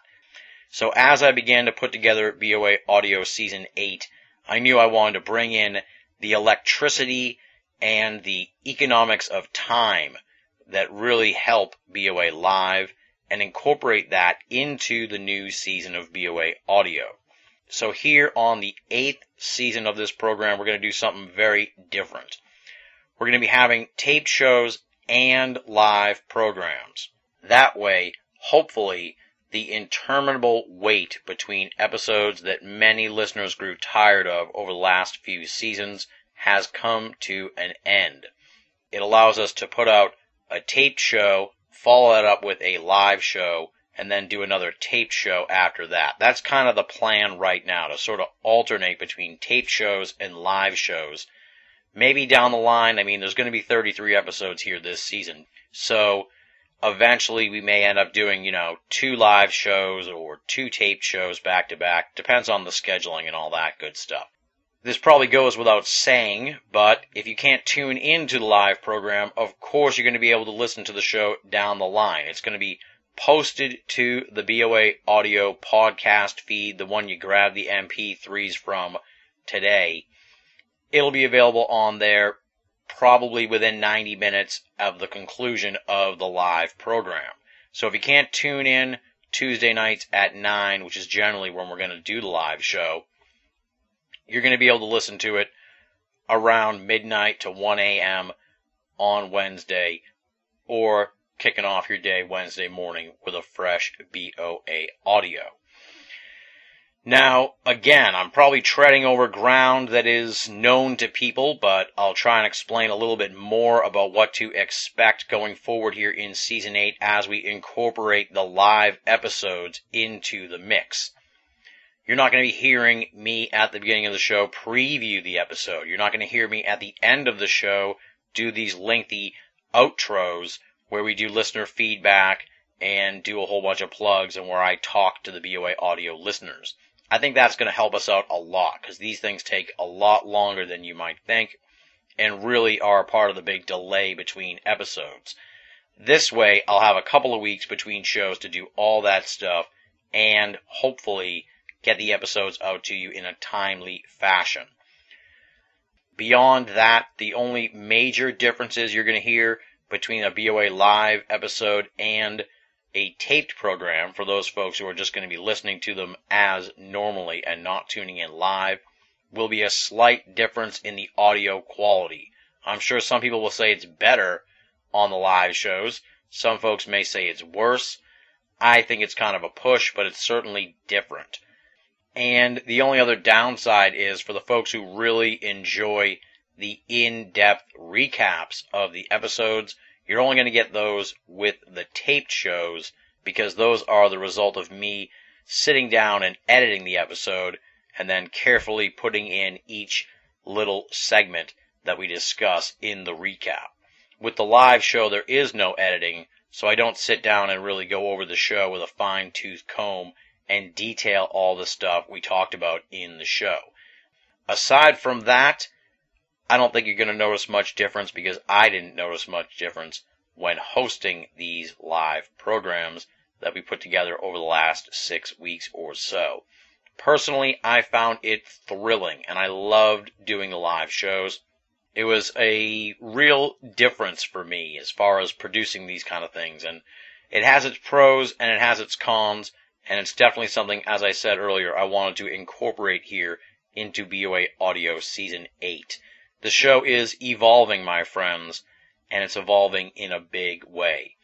With all that said, I'm going to skip ahead a little bit here. Normally we plug next week's episode at the end of the show, but in keeping with this taped slash live format for BOA Audio Season 8 and getting us off to a strong start here on the new season, you're not even going to have to wait a week to hear from me next, folks. Our next episode will be coming at you live Tuesday, October 8th at 9 p.m. Eastern Time, and it will feature one of the more controversial guests from BOA Audio Season 7, making her return to the program, this time on the live show, Sharon Hill, the creator and editor of Doubtful News. I can't even really tell you what we're going to be talking about because it will be live, my friends. Once again, Tuesday, October 8th, 2013 at 9 p.m. Eastern. If you want to know how to listen to that, you just simply go to BinnallofAmerica.com and in the box where you see BOA Audio Season 8 with Jim Marrs' name there promoting the premiere episode, Right underneath that, it says next episode live Tuesday 10 8 13 at 9 p.m. Eastern, Sharon Hill, Doubtful News. Just click on that. It'll be a link. That'll take you to the webpage where you can listen to the live program. And as noted, if you can't tune in Tuesday the 8th at 9 p.m., within a few hours, the webpage will have rolled over and you'll see all of the linkage there to pick up the MP3s or listen via streaming audio. So I think that pretty much covers how things are going to unfold here on BOA Audio Season 8. I want to hear your thoughts, of course. I want to hear your feedback. I'm still looking for your guest suggestions, so feel free to contact me. If you have questions about how the live format is going to work, definitely shoot me a line and I'd be happy to answer your questions. You can reach me via BOA audio at hotmail.com or head on over to the website and click the contact button. Additionally, if you are a fan of the interactive, join up at the official BOA forum, the US of E.com, T H E U S O F E dot com. And of course, I should plug Binnall of America on Facebook. For those folks keeping score at home, we are up to 1,087 likes. So we've left 1,000 in the distance. Now we're looking to get to 1,100. And I'll throw in the shout out for whoever is number 1100 in keeping with tradition. Just punch in Binnall of America on Facebook and like us. We've been doing a pretty good job at BOA on Facebook promoting the new episodes of the show as they come up and getting folks in tune with what they'll be hearing from BOA. Now, let me take a moment and thank the outstanding and esteemed BOA staff Leslie, Chiron, Regan Lee, Joe V, Tina Senna, Richard Thomas, Marla Pena, Bruce Pretty, Tony Morrill, our webmaster Ray Weigel, and our graphics guru Jeremy Boston. We are so close to having BOA 3.0 done for you folks. I want to apologize to the BOA staff because they've been sending me stuff to post at the website, and I've just been holding it off because we seem to be closer and closer all the time to getting BOA 3.0 up and running, and I don't want their stuff to get lost in the shuffle. So we're sitting on some columns which we should have posted soon. I've gotten emails from people asking what is going on with the columnists because we don't have many contributions lately. That's entirely my fault because I've been foolhardy about waiting it out to get BOA 3.0 up and running, but it is very, very close. And much like BOA Live, it will be a game changer for Binnall of America.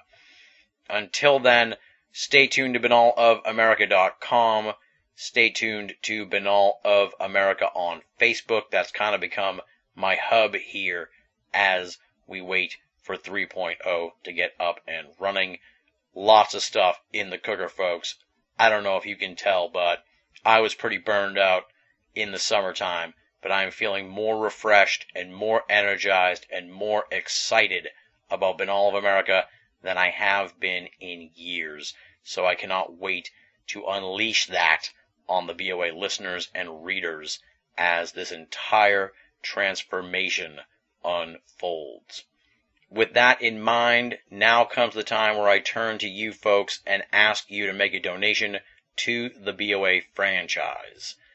Using Blog Talk Radio to produce the live programs is a costly endeavor.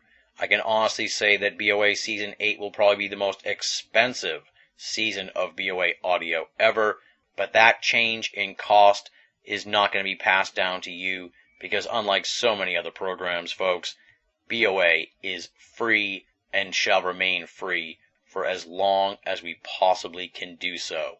How do we manage that? That's via donations from the hardcore BOA audio listeners who help us out. If you want to be a part of that crew of folks who are responsible for fueling the paranormal entertainment mothership, there are two ways to do so. You can head on over to BinnallofAmerica.com and click the PayPal button. That'll take you to PayPal. They'll walk you through the process. It's safe, secure, and simple. But if you don't trust the internet and you want to make a snail mail donation, you're in luck because we have a P.O. box just for that purpose. Simply write to Tim Binnall, P.O. Box 232, Pinehurst, Mass. 01866 and you can find the complete address at Binnall of America under the PayPal button. If you decide to send us a donation to the P.O. Box, though, please make it payable to Tim Binnall and please include some correspondence so I can reach out to you and thank you for your donation. As always, it goes without saying, my friends, no donation is too small and all donations go towards Binnall of America and BOA Audio to help keep the entire franchise up and running, freely available, and commercial free for all of our great readers and listeners the world over. I've already plugged the next edition of the program. Let me do so once again. Coming at you Tuesday, October 8th, 2013 at 9 p.m. Eastern Time. Sharon Hill of Doubtful News joins us on BOA Audio Season 8 live. As such, I can't even tell you what the conversation will entail, but I'm interested in finding out what it's been like for Sharon since she first appeared on BOA Audio last spring. What has the reception been from the paranormal community? I'm sure we're also going to get Sharon's take on various stories from the world of the paranormal over the last six months. And I want to ask her a little bit about what has been a rather scandalous summer for the skeptical community. So all those topics are on tap for the live edition of the program featuring Sharon Hill. And I should have mentioned this earlier, but one of the exciting parts of the live editions of BOA Audio Season 8 is that you can join in on the fun. There's a phone number for listeners to call in and ask questions. There's a chat room that you can join up in during the live program and submit your questions for the guest as well. So it's certainly a more interactive version of BOA audio, but still featuring the always compelling conversations. Tune in Tuesday, October 8th, 2013 at 9 p.m. as we welcome Sharon Hill from Doubtful News back to BOA Audio. And on that note, we close the book on the season premiere of BOA Audio Season 8. Once again, enormous thanks to the iconic Jim Marrs for joining us on yet another season premiere. And thank you folks out there, the hardcore BOA audio listeners, the ones who have tuned in year after year, season after season, and supported this program through thick and thin. Your patience is about to be rewarded, my friends, because BOA Audio Season 8 is going to be epic. Thank you for your enduring support of the program. You are the fuel that drives the paranormal entertainment mothership that is Binnall of America. Thank you for making BOA Audio a part of your esoteric audio playlist. Until next time, this is Tim Binnall, thanking you for listening and signing off.